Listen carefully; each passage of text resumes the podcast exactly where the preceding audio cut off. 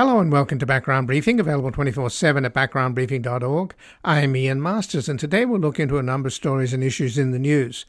We'll begin with the looming date of June the 1st, when, if the debt ceiling is not raised, the United States will default on its debts and suffer untold self inflicted damage to its economy and the lives of its citizens, to the US dollar, and to the global economy. We will discuss how Biden and the Democrats and the press have framed this pending act of insanity as dueling budget proposals when the debt ceiling has nothing to do with the budget and is a one sided suicide pact to weaken America, not at the hands of foreign enemies, but from domestic terrorists known as the House Freedom Caucus, the MAGA radicals who control the craven Speaker Kevin McCarthy and would like to sow economic chaos to bring back their orange man on a white horse as America's first dictator. Joining us is Norman Ornstein, a contributing editor for The Atlantic and an emeritus scholar at the American Enterprise Institute for Public Policy Research. He's the author of numerous books, most recently the New York Times bestseller, It's Even Worse Than It Looks How the American Constitutional System Collided with the New Politics of Extremism, co authored with Tom Mann. Now, in an updated version, It's Even Worse Than It Was.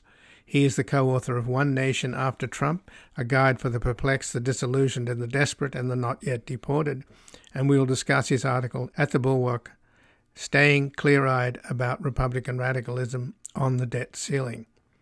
Then, with gushing press coverage ahead of Saturday's coronation of King Charles III about golden carriages and the stone of destiny, etc., We'll assess whether the royal brand and the tourism generated by the pomp and pageantry of a royal family compensates for the enormous expense of having a monarchy in a country the Tories have downsized and all but ruined with their Brexit debacle. Joining us from London, England, is Graham Smith, CEO of the campaign organisation Republic, which aims to abolish the monarchy and replace it with an elected head of state. He's the author of the forthcoming book, Abolish the Monarchy Why We Should and How We Will, and we will discuss his article at CNN, We Want a Choice Instead of Charles. Then finally, we'll examine the reintroduction of child labor in the United States by Republican governors in Arkansas, Iowa, Minnesota, Missouri, Nebraska, Ohio, and South Dakota.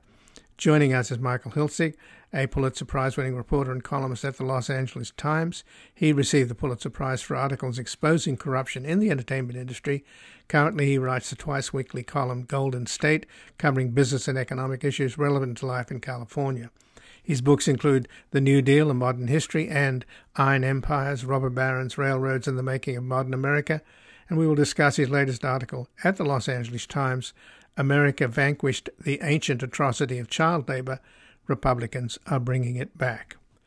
And before we begin, I would like to thank our sustaining listeners whose continued and growing support for background briefing enable us to remain independent without corporate underwriting, commercials, paywalls, or constant fundraising, as we deliver a daily news analysis by seeking out the most knowledgeable experts closest to the scene to explore three or more major stories and issues in depth with our sound bites and spin as a dangerous and devious serial liar and selfish sociopath continues to haunt our politics and poison our social discourse, whose angry and armed followers assault our democracy and attempt to impose a tyranny of the minority in lockstep with their fraudulent wannabe mob boss and Fuhrer, your monthly donations, large and small, at backgroundbriefing.org slash donate or at our tax-deductible nonprofit Public Truth Media Foundation at publictruthmedia.org contribute to an informed citizenry needed to protect and defend the will of the majority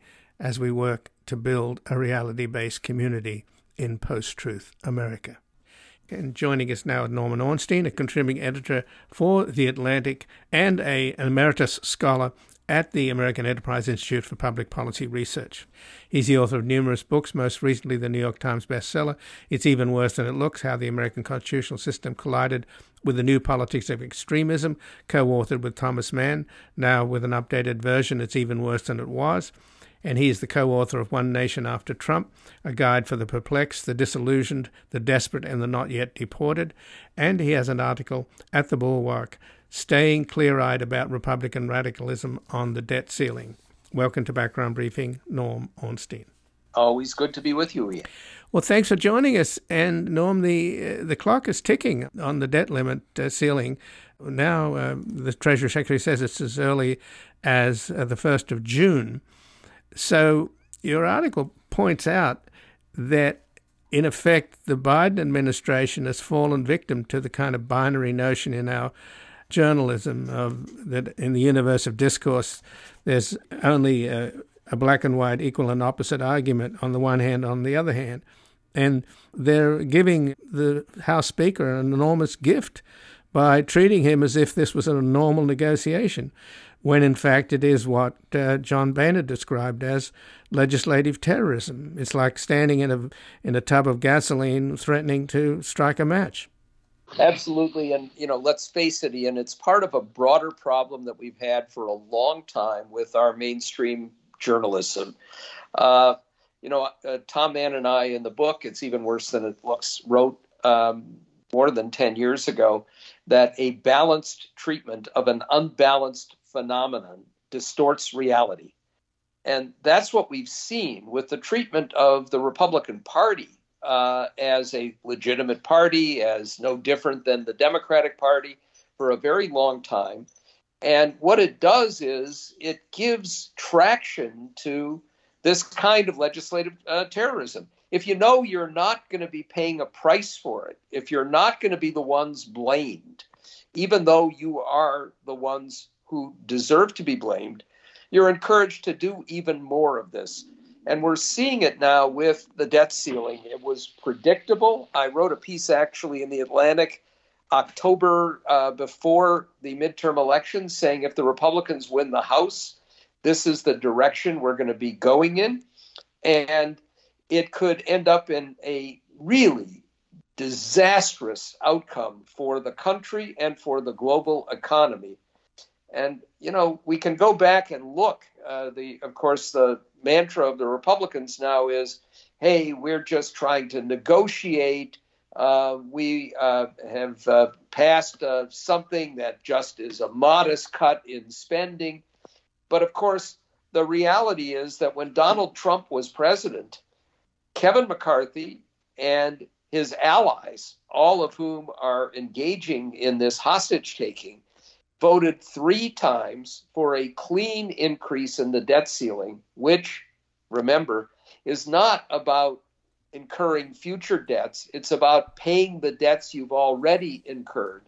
They did it three times with Donald Trump while the debt grew by $7.8 trillion, more than any previous president, more than most previous presidents combined. So, this is a phony exercise, and it's a dangerous one because McCarthy is the weakest speaker in modern memory, and because many of his members are not using this just to negotiate. They're happy to have us go over the cliff, and they think, with good reason, that it'll probably be blamed on the president. So, what do you think will come out of this meeting then, scheduled for May the 9th in the White House between Speaker McCarthy and President Biden? Apparently, some of the White House staff are looking into the option of a constitutional challenge on the debt limit uh, using the 14th Amendment as a theory, in other words, to continue issuing new debt to pay bondholders and Social Security recipients and government employees, etc., even if Congress fails to lift the limit by the date of expiration, which is expected around June the 1st. So I will say, Ian, that I was disappointed in the way the president and the Democratic leaders reacted after the election, but before the new Congress came in, in the lame duck session, as we call it, when Democrats were still in charge. Now, admittedly, it was a very narrow margin in the House and still a tie in the Senate. But I thought then they had an opportunity to deal with this problem. And the best way to deal with it was by implementing something ironically called the McConnell rule, which is what Mitch McConnell came up with back in 2011 when we almost went into default. And that was done once. The president raises the debt ceiling. Congress can pass a joint resolution blocking it, but he can veto that. And basically, he then only needs one third plus one of one of the two houses. And so the blame will go to the president. He's the one incurring the debt, uh, is what the political charge will be. Presidents can handle that but it wouldn't be a hostage uh, with the threat that occurs. And they weren't able to do it. They weren't able to do it in part because they had no Republican support in the Senate, and they didn't have all 50 Democrats. Manchin and Sinema, surprise, were the ones who bought it. But I think they should have made it a public issue then. Now, where we are, I would be stunned, frankly, pleasantly stunned, if something came out of this meeting at the White House. I do think that we have two options here. Remember, the bill that passed the House, which they say was a modest change in spending, would actually cut vital programs, including air traffic control and safety net protections and uh, occupational safety and almost every program that impinges on people's lives, including Vet- veterans benefits, by the way, slashed, and including and veterans health, but including the administration of Social Security. Even if the benefits aren't changed, the checks wouldn't be able to get out very handily. It, to avoid that, uh, where Kevin McCarthy has told his crazy caucus, the Freedom Caucus, that this is not the uh, place where you start negotiating, it's the floor. That's the minimum of what they want.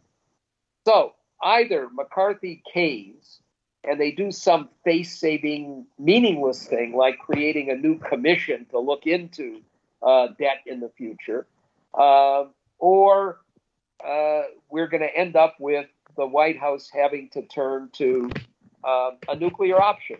Now, frankly, it's a legitimate option.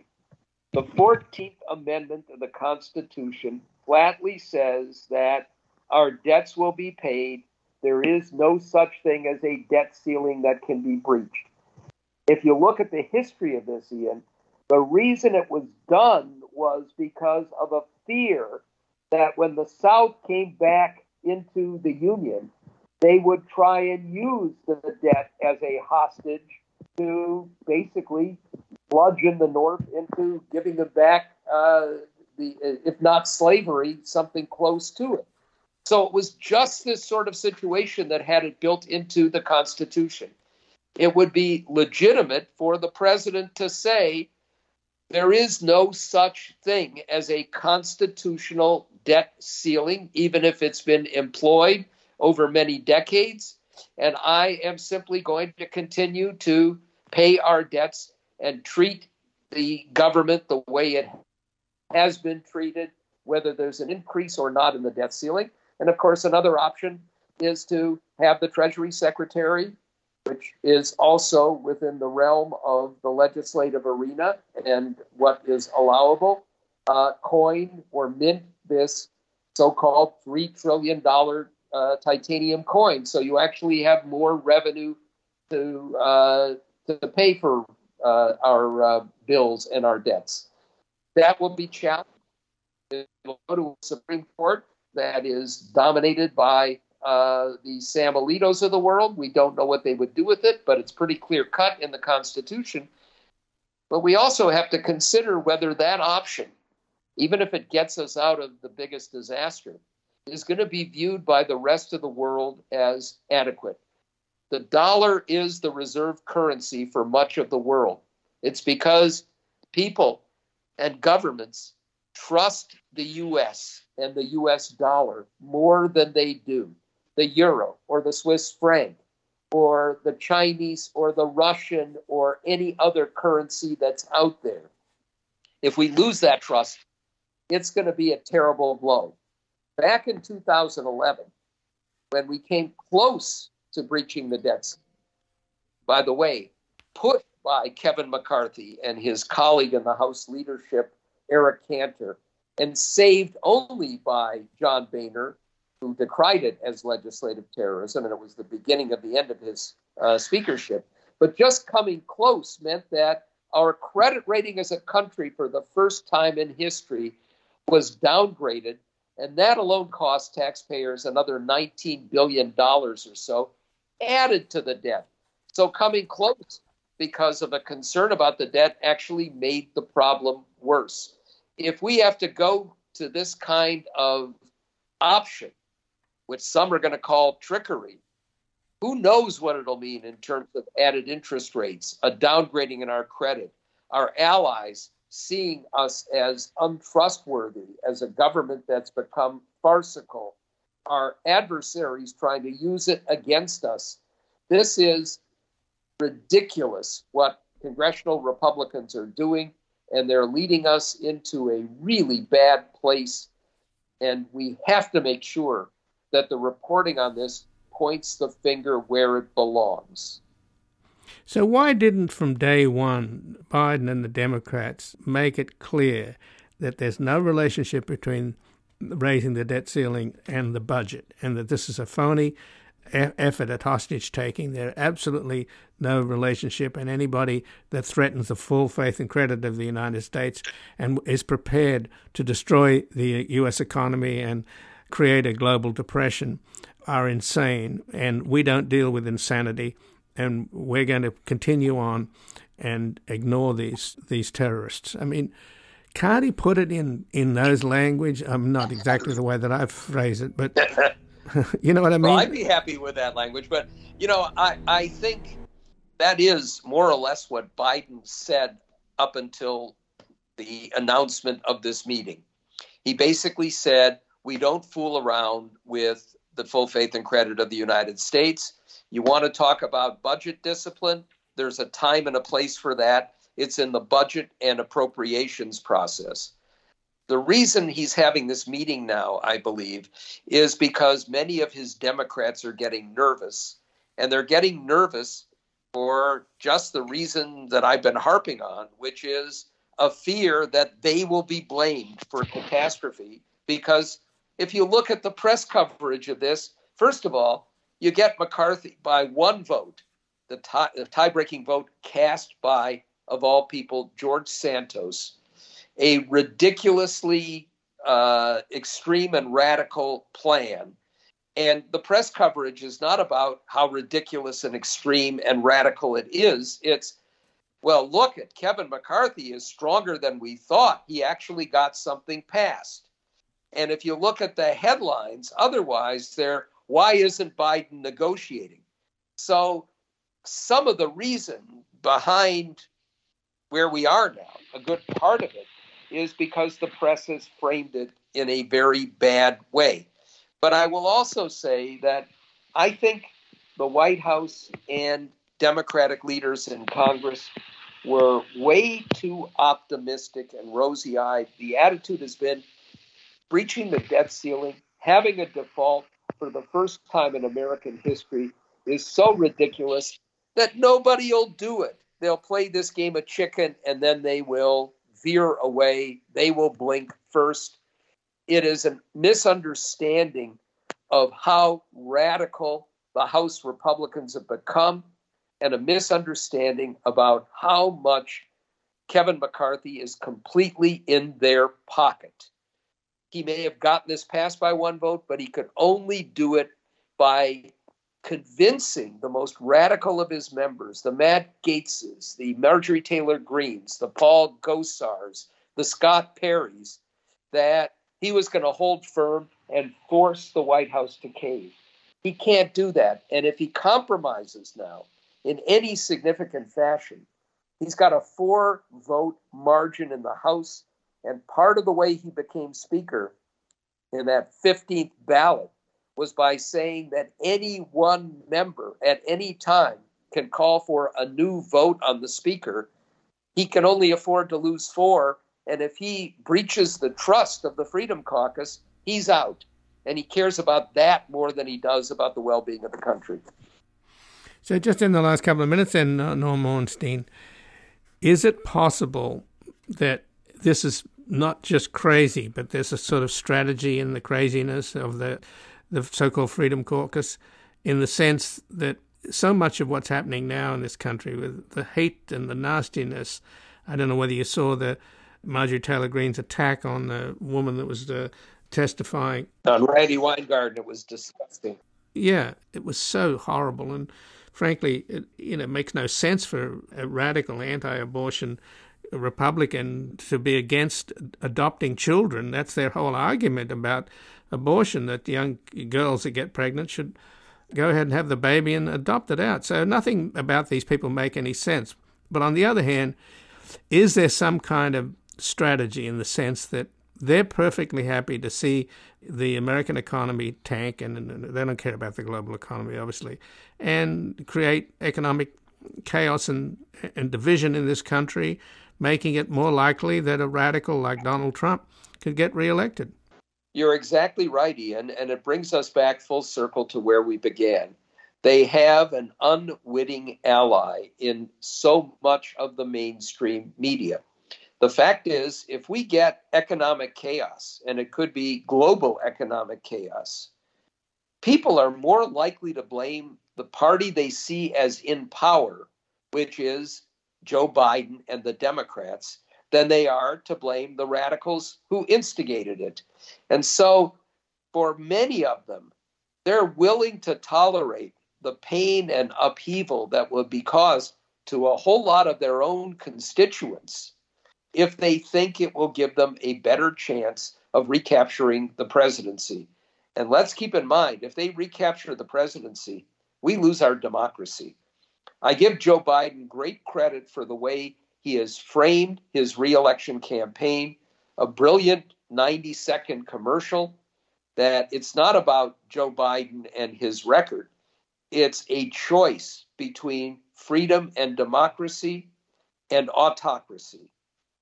And if we lose that frame, and it goes back to look at how badly the economy has been under Biden, we are now in the middle of a depression then we've lost a lot more than just the economic well being of a whole lot of Americans. Well, Norman Ornstein, I thank you very much for joining us here today. Sure. Absolutely. And have a good day despite all of this. Well, thank you very much, Norman. Again, I've been speaking with Norman Ornstein, who's a contributing editor at The Atlantic, and he is a emeritus scholar at the American Enterprise Institute for Public Policy Research and the author of numerous books, most recently the New York Times bestseller, It's Even Worse Than It Looks How the American Constitutional System Collided with the New Politics of Extremism, co authored with Thomas Mann, now out in an updated version, It's Even Worse Than It Was. He is the co author of One Nation After Trump, a guide for the perplexed, the disillusioned, the desperate, and the not yet deported, and he has an article at the Bulwark staying clear eyed about Republican radicalism on the debt ceiling. We're going to take a brief station break and back looking into the gushing press coverage ahead of Saturday's coronation of King Charles III and a plan to abolish the monarchy and replace it with an elected head of state. Well, you've got your diamonds and you've got your pretty clothes chauffeur drives your cars. You let everybody know, but don't play with me, cause you're playing with fire. Your mother, Welcome back. I'm Ian Masters, and this is Background Briefing, available 24 7 at backgroundbriefing.org. And joining us now from London, England, is Graham Smith, the CEO of the campaign organization Republic, which aims to abolish the monarchy and replace it with an elected head of state. He is the author of the forthcoming book, Abolish the Monarchy Why We Should and How We Will. And he has an article at CNN, We Want a Choice Instead of Charles. Welcome to Background Briefing, Graham Smith. Thank you. Well, thanks for joining us, Graham. And the media over here in the United States, of course, is all excited about the coronation on uh, Saturday, right? And it's always puzzled me why a country that fought a revolution in order to get away from the British monarch is so enamored, but there are all kinds of stories about the uh, golden carriages and the stone of destiny. So as a kind of brand, it looks like the royalty has a lot of traction, at least here in the United States. Well, I mean, it doesn't. It doesn't. I think that you know, if you asked your typical uh, American citizen, would you be happy if uh, Hunter Biden inherited the job of president after uh, after Joe Biden had uh, was done with it? Then I think they'd be horrified at the thought. And you know, I think the problem is that a lot of people don't necessarily see the monarchy as being part of our constitution. Um, and they just see it as a kind of nice, quaint little relic um, that you know, a bit of fun and maybe sort of has celebrity um, uh, power. But you know, it is part of our constitution. The king is our head of state. He has certain functions and roles, and he has certainly plenty of influence and power within, in terms of pushing his own agenda and uh, advancing his own interests, and um, and that is a problem. I mean, it's it, we shouldn't. None of us as Democrats should be putting up with a hereditary public office. None of us should be putting up with an institution that falls so far short of the standards we should expect. And our constitution is pretty poor, really. I mean, it's it's sort of okay in a kind of sort of broad sense of being a parliamentary system, but um, there are a lot of failings within our system, and a lot of those can be traced back to the crown. So, what about the complaint about the cost of the monarchy? It's a little complex, is it not? The royal estates generate an enormous amount of money, most of which goes to the government, and some of which, a smaller amount, goes to the royal family. So, how much are they a burden on the British taxpayer? Well, there's a lot of confusion that's quite deliberately um, put out there by those who support the monarchy because the crown lands are state property. They they are not the property of the royal family. The crown, in that instance, is a part of the state um, and is under control under the control of Parliament. So all of the money from Crown lands goes to the government and always has done for um, even back when the King was the government, um, and it's there to pay for the running of the government. Back in 2011, the government decided to change the funding for the monarchy and peg it to the profits of the Crown estate, which manages a lot of that land. Um, so the money doesn't come from the Crown estate, but it's just pegged to it so that it can keep going, keeps going up. It can't go down again. It can only go up if the profits go up. So there's no real rhyme or reason why that should be. Um, there's no logic to it. Um, so in terms of the burden, it's I mean their official cost for last year was 100 million pounds for the year, which is a, a pretty hefty bill um, for an office that is only supposed to provide us with one head of state. But our calculations suggest it's more like 345 million pounds, and some people think it's probably a bit more than that, because there are so many things that don't count in that official cost, such as security, such as um, incomes of two land portfolios called uh, Duchy of Cornwall and Duchy of Lancaster, which are again owned by the state, but we allow William and Charles to take the profits, and costs met by local government when they go around cutting ribbons and meeting people. So there's quite, and also unpaid tax. So um, you know, it's quite a hefty burden. And put that in context, you can probably pay for, you know, 13,000 new police officers or teachers for that kind of money. So the Duchy of Lancaster, which King Charles controls, and the Duchy of Cornwall, which his heir, Prince William, now controls, and Charles used mm. to control before his mother died. They don't own that. Is that what you're saying? That's right. They call it private estates. They say, well, no, this is a private estate, and and uh, therefore it's none of your business. But in fact, it's quite clear if you look at the historic record, if you look at parliamentary debates even 70 years ago, and certainly 150 years ago, and you know expert opinion from 100 years ago when Queen Victoria died. Um, you know, it's very clear that all of this land belongs to the Crown, and it is only uh, it's only the case that they are allowed to sort of claim it as their own because Parliament allows them to. But if Parliament wished to discontinue that um, that arrangement, then they they certainly could. Um, so, you know, this is part of the problem with the monarchy is it's quite dishonest as an institution. It's very, very secretive, and it, it relies heavily on um, misdirection and uh, dishonest spin, and so they keep on insisting um, that it's private estate. But it, I mean, they have various exemptions from laws because they are crown property. Um, and they don't pay taxes, and then they come up with all sorts of reasons why they shouldn't pay uh, corporation tax, which I don't know whether that's uh, what you would call it in the states, but the corporation tax is, is kind of an income tax for the um, or profit tax for the uh, for companies, which everybody has to pay if you're making a profit. Um, but they just refuse point blank. They just said they come up with lots of um, excuses, and the government allows them to avoid that tax. So yeah, I mean these are national assets that Parliament controls, and Parliament just acquiesces and allows them to keep the profits, which are in the region of 22 million pounds per duchy each year.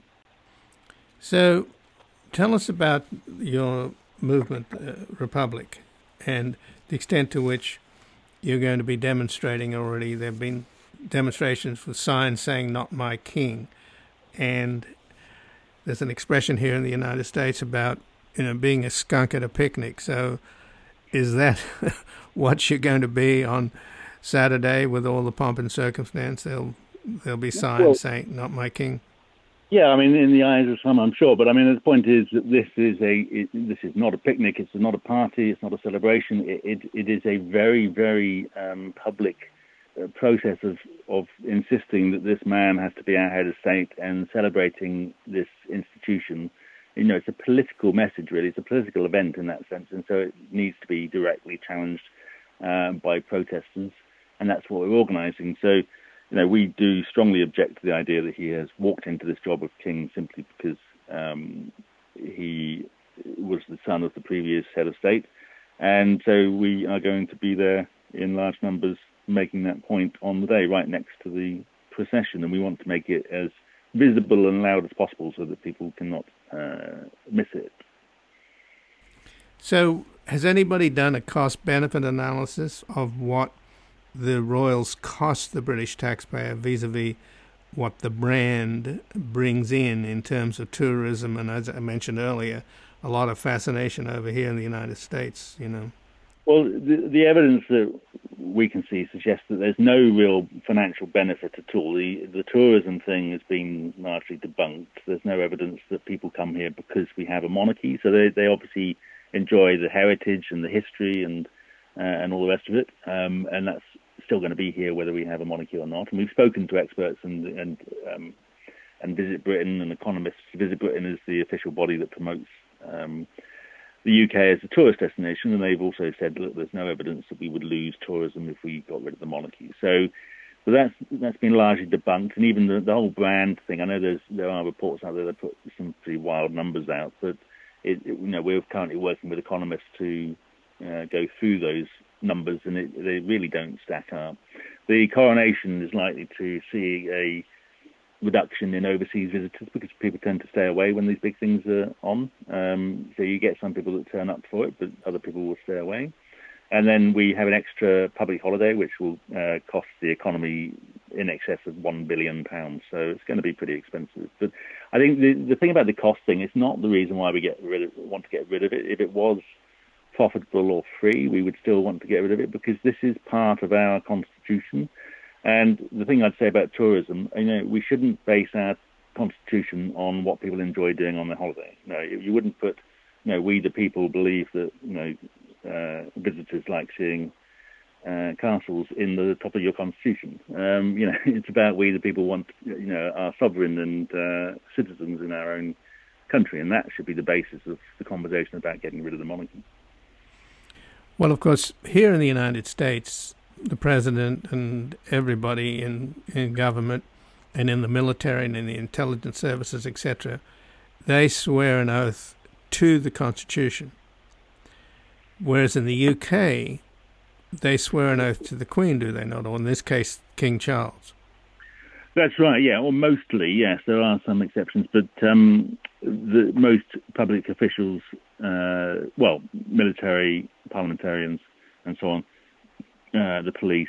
Um, although I think not in Scotland and certainly not in Northern Ireland where there's no royal oath swearing at all. But um, in most of the UK, yeah, it, it is an oath to the king. And I mean, on the weekend they suggested that everybody take this oath um, on the day of the coronation, um, sort of standing up and you know saying it out loud to your television at home, which went down really badly. Um, there's a very strong reaction against that. Um, I think that people tolerate the monarchy by by and large. They're not that enthusiastic about it. Most people are not royalists in this country. Um, and judging by recent polls about how enthusiastic people are about the coronation, you know, it's, it's about anything from 9% was the lowest, 15% was probably the highest. Um, so that's your royalist core, and then everybody else is either opposed to it or don't care. And so when they were told, well, you know, you'll be invited to swear allegiance to the king, a lot of people were like, well, no, I don't want to do that. you know, absolutely not. So um, I think that's one of those things which is generally annoys people uh, quite a lot when you know because all our MPs have to swear allegiance to the king, um, even those who very clearly want to abolish the monarchy. So they're forced to lie in order to take their seat in Parliament. So it's uh, it's a strange situation to be in. But what explains why the Australians had a referendum and turned down cutting the ties to the monarchy and not having the Queen as a head of state? Because a lot of countries around the world, you know, the Canadians at least have changed their flag. But the idea that you have a person sitting in London who's actually your head of state particularly uh, you know Asian countries and uh, or at least not the Commonwealth countries wonder who's in charge. So, what explains what happened in Australia? Do you know? Well, it's complicated. I mean, it, there's a number of different reasons. Partly it was rushed. You know, they went through the process too quickly. Partly that they had a model, an alternative that was put forward that um, split the Republican movement. Uh, the suggestion was that it should be a president um, nominated and agreed by the two main political parties in Parliament, which uh, a lot of Australians thought, well, no, I don't want to give that to the politicians. I want to be able to vote for them uh, myself. Um, it was done at a time that uh, it was actually in, the referendum was introduced by a staunch monarchist prime minister because he'd promised it at the election in order to to uh, neutralise that issue um, during that election because the, the Labour government uh, at the time that he went and defeated was promising a referendum. So and, and, so having that power of incumbency in government as a staunch monarchist to then influence that debate um, probably right. helped as well. So uh, a number of complicated reasons, but um, I think now there's a poll out just today that 60% of Australians now want to um, ditch the monarchy. So uh, and there's now a very pro-republic prime minister in government. So it's not going to happen straight away because they've got another big referendum they're pushing, but um, I think it will happen.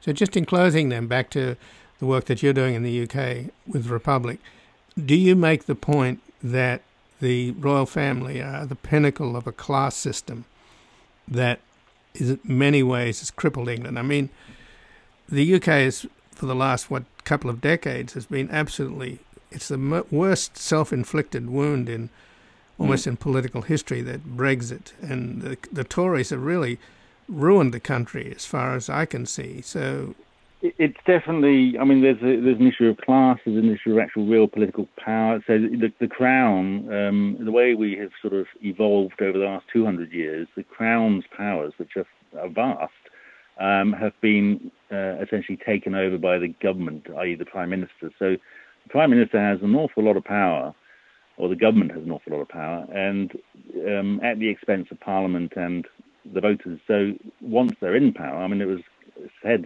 this, was said 50 years ago by a conservative lord. Uh, he made a speech saying that we are an elective dictatorship because there's so much power in the hands of government and so few checks and balances.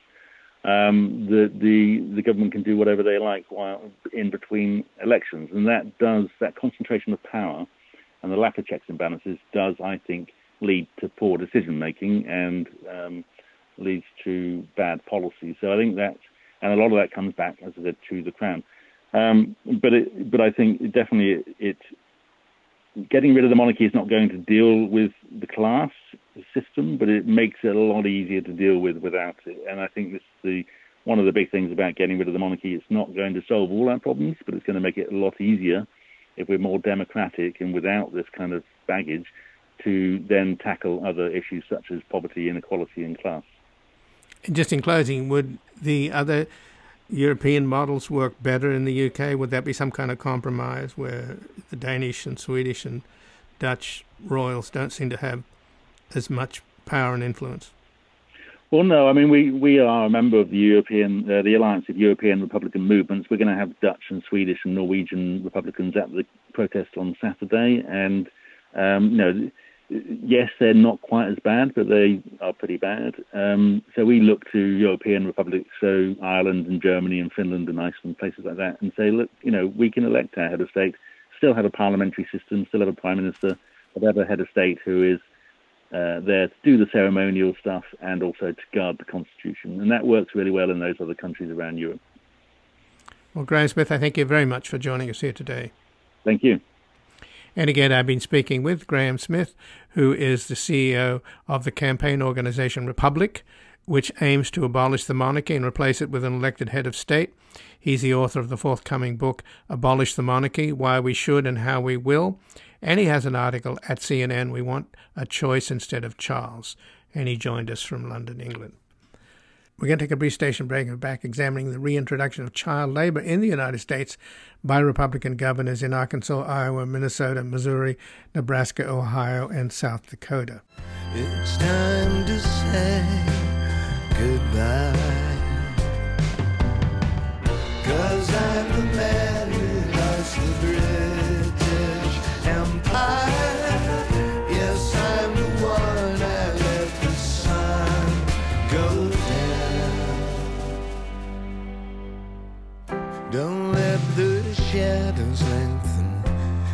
My good intentions. They say the darkness. Welcome back. I'm Ian Masters, and this is Background Briefing, available 24 7 at backgroundbriefing.org. And joining us now is Michael Hiltzik, a Pulitzer Prize winning reporter and columnist at the Los Angeles Times. He received the Pulitzer Prize for articles exposing corruption in the entertainment industry. Currently, he writes the twice weekly column Golden State, covering business and economic issues relevant to life in California. And his books include The New Deal and Modern History and Iron Empires, Robber Barons, Railroads, and the Making of Modern America. And his latest article at the Los Angeles Times is America Vanquished the Ancient Atrocity of Child Labor. Republicans are bringing it back. Welcome to Background Briefing, Michael Hiltzik. Hi, Ian. Thanks for having me. Well, thanks for joining us, Michael. And you point out, uh, in terms of the title of your piece, America Vanquished the Ancient Atrocity of Child Labor, that in 1933, in signing a textile industry code that outlawed the employment of children under 16 in sweatshops, Franklin Delano Roosevelt said that, quote, after years of fruitless efforts and discussion, this ancient atrocity went out in a day. Well, it's coming back, right? It's more than the nose of the camel. It's already uh, in what, about 10 states? Uh, yes, 10 states uh, have either enacted or have introduced laws that roll back child labor restrictions. Most recently, Arkansas actually enacted and governor, Sarah Huckabee Sanders, signed a law repealing a rule that required children under 16 uh, to have their ages verified and obtain the written consent of a parent or guardian before uh, being allowed to work. So, what is the excuse or justification for this? Well, the the explicit justification, which I think is sort of a uh, a chimera, is that this is all about parental rights, and and you know we we hear about parental rights lately from the right, uh, uh, often when they're talking about banning books that parents might not want their children to read or interfering in uh, K through 12 curricula or what have you. This is another manifestation of that.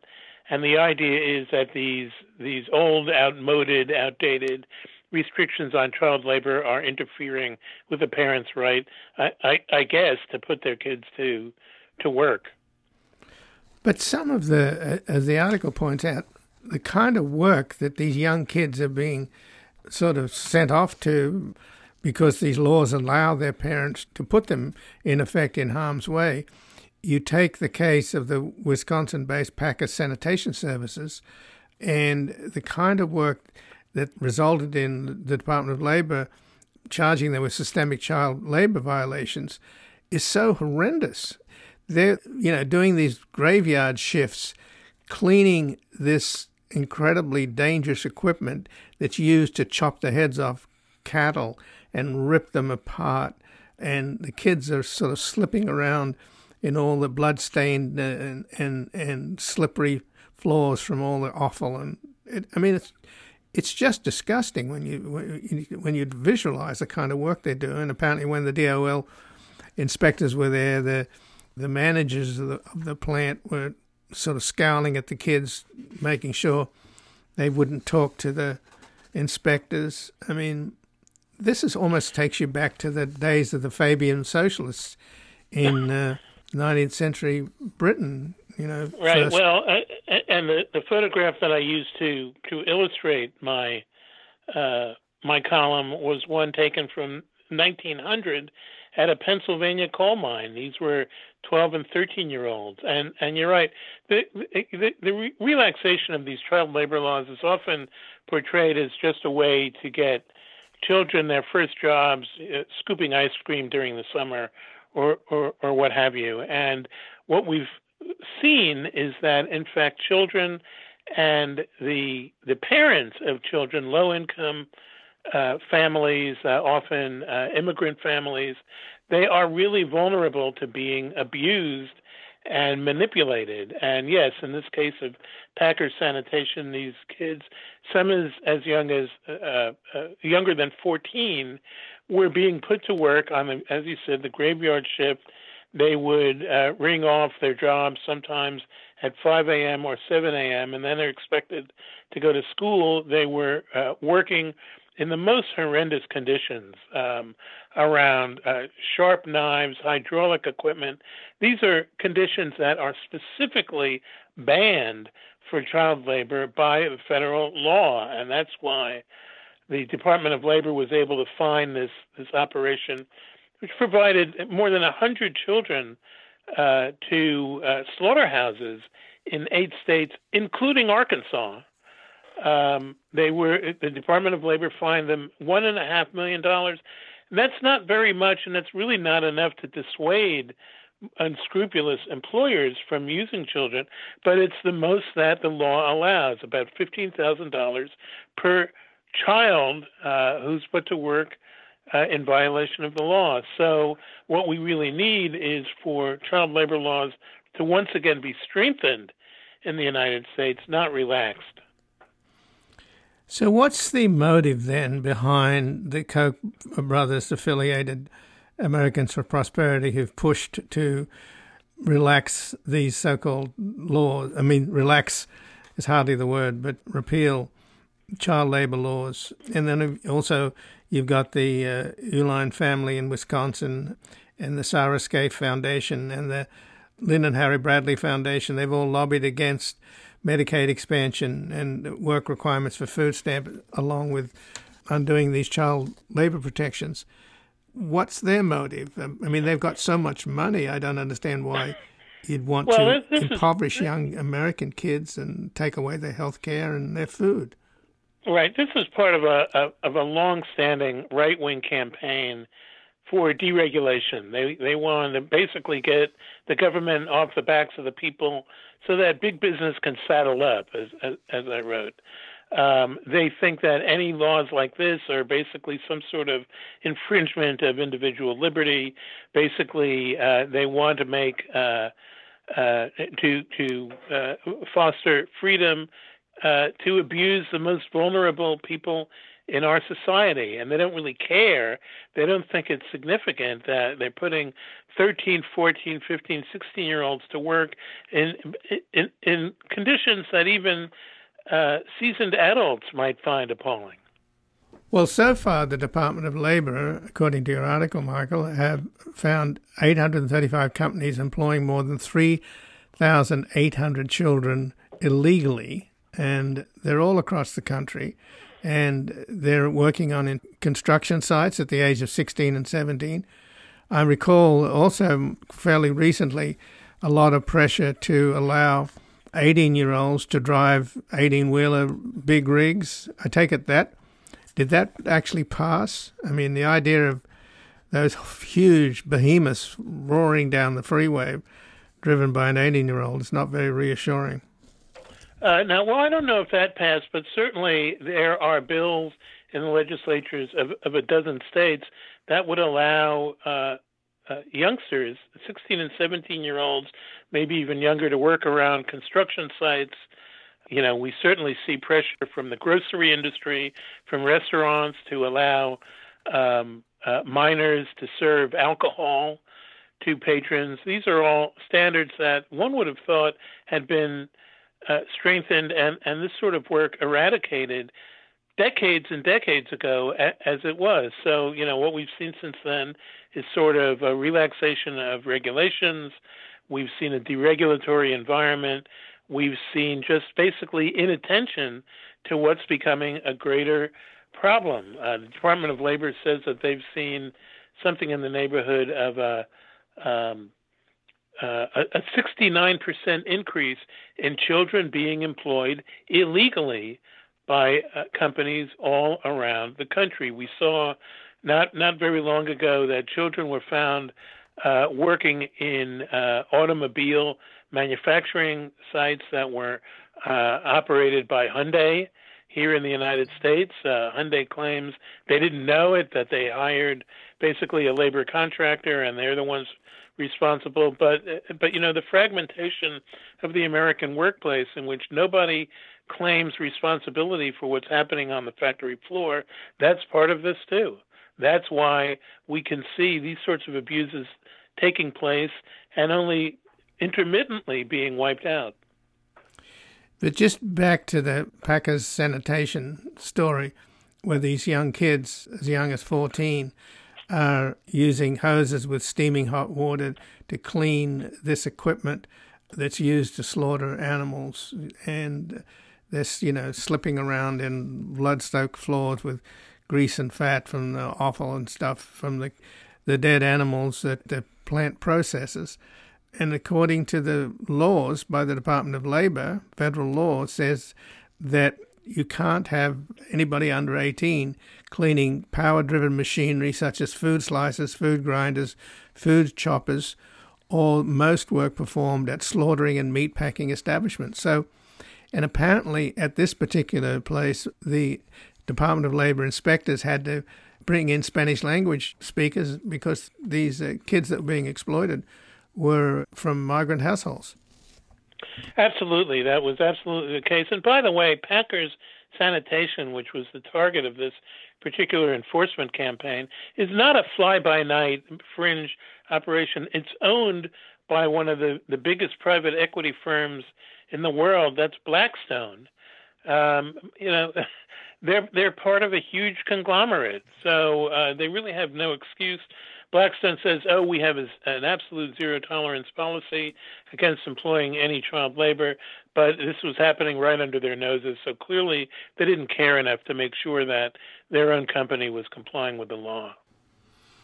But I mentioned earlier, Michael, that it, it's reminiscent of, you know, going back to the 19th century, to the Dickensian age, with the, the Fabian socialists first alerting the public through writings and, of course, Dickens' novels, etc., about the hideous abuses of children and stunting their lives, turning them into pit ponies in mines, as you mentioned the photo in your in your article at the Los Angeles Times what's going to raise the conscience of the American people as, as the Fabians did back in the last century? Well, we're going to see, I think, more of these cases. We're going to see uh, more of these investigations. And I, I think the problem is, I mean, the horrific prospect is that we're going to see deaths and maimings of children. Just in Packers Sanitation, uh, they uncovered cases in which children had uh, suffered chemical burns from using these cleaning up chemicals. Um, we, we, may see much worse, and I think that the, the, the horrific prospect is that we're going to see a case that's so horrible that maybe the entire country will wake up. We don't want that to happen. We would prefer to have the enforcement actually take place as it should. But if you're talking about what's going to wake people up, uh, we're going down that road where we're going to have uh, some uh, some really horrific cases. And Sarah Huckabee Sanders, what's her excuse? Is anybody? I mean, she's got wears her Christianity on her sleeve. Uh, after all, father's a preacher. Right. Well, you, you know, in, in her case, basically her defense was, well, you know, this law that we repealed, uh, you know, we didn't repeal the laws that make it illegal to put children in dangerous situations. Uh, but that's sort of a smokescreen. I mean, what they did was they removed the first level of enforcement capability from their own state inspectors by absolving families uh, and and and employers of actually filing paperwork that certified that they knew who was working on their floors.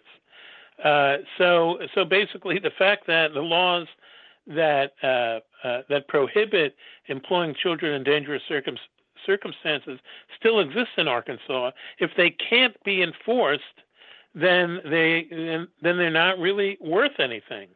So basically, you know, Sanders is is swanking around as though she's done a great thing for families that need uh, to put, uh, you know, a child to work so that everybody else's mouths can be filled. But but that's really not what's happening, and that's not what's going to happen as these laws proliferate.